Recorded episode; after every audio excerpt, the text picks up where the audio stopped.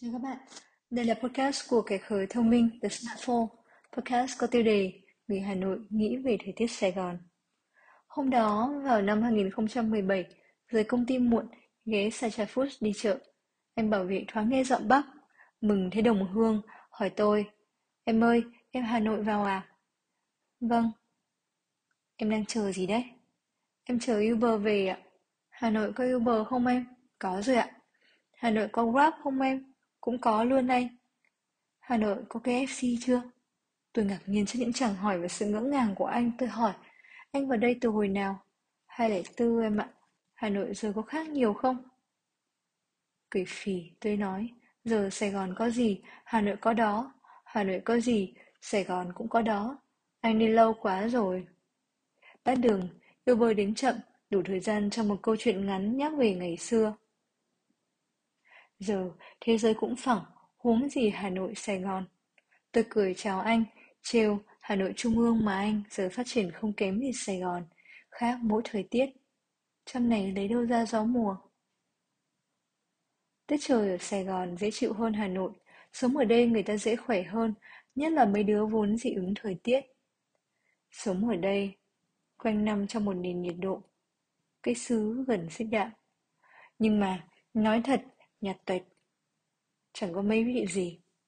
Ý tôi là vị thời tiết. Hà Nội cứ gần Tết thì trời lạnh, mù sương, mưa phùn lây dây, hoa đào theo xe máy sử dụng cánh vất phơ trong gió, những mớ mùi già ngả ngốn sồng sọc lên mũi, và hoa bụi phẳng phất ngoài sân. Sang xuân, tự nhiên, cây nào cũng đâm chồi nảy lộc phơi phới, lòng người cũng phơi phới hân hoan theo độ ẩm tăng trong không khí. Hà Nội cứ sang tháng 3 lại ẩm nồm, nhấp nháp, bẩn thỉu và nấm mốc, cái thắng thấp khớp và sụt xịt.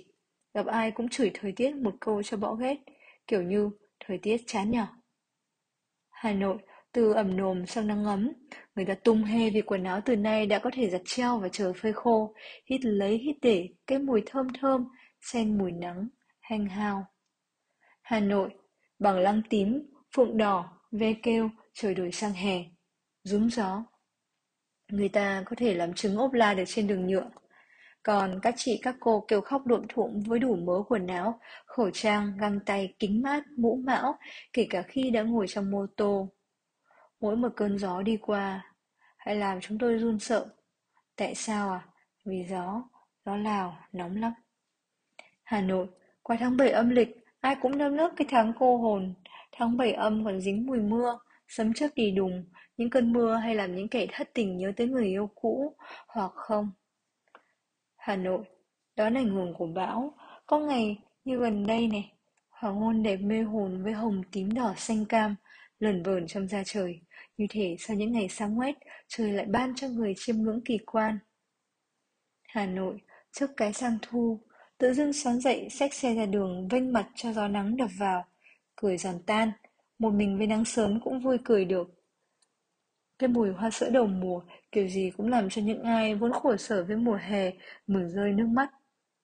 Sau đấy lại một chủ đề muôn thuở năm nào những gia đình có nhà mặt phố cũng xào đi xào lại, đào chặt cây hoa sữa. Thật là một ý kiến phá hoại văn hóa mùa thu. Hà Nội, được cơn vô tư trở gió, lại ngặt ngào nước mũi rồi quấn khăn, ăn mất phở sớm rồi lật đật ra cái vẻ già nua đến tuổi. Nhìn thật, mới thế mà đã hết năm, lại chẳng mấy mà Tết. Đấy, vui ra vui mà buồn ra buồn. Thời tiết Hà Nội mới đầy sắc vị. Rồi, giữa lúc Hà Nội cập nhật thời tiết bằng mưa giả dích, bằng các bản tin dự báo nhiệt độ giảm hay gió mùa về, thì Sài Gòn vẫn nắng trang trang từ sáng đến chiều.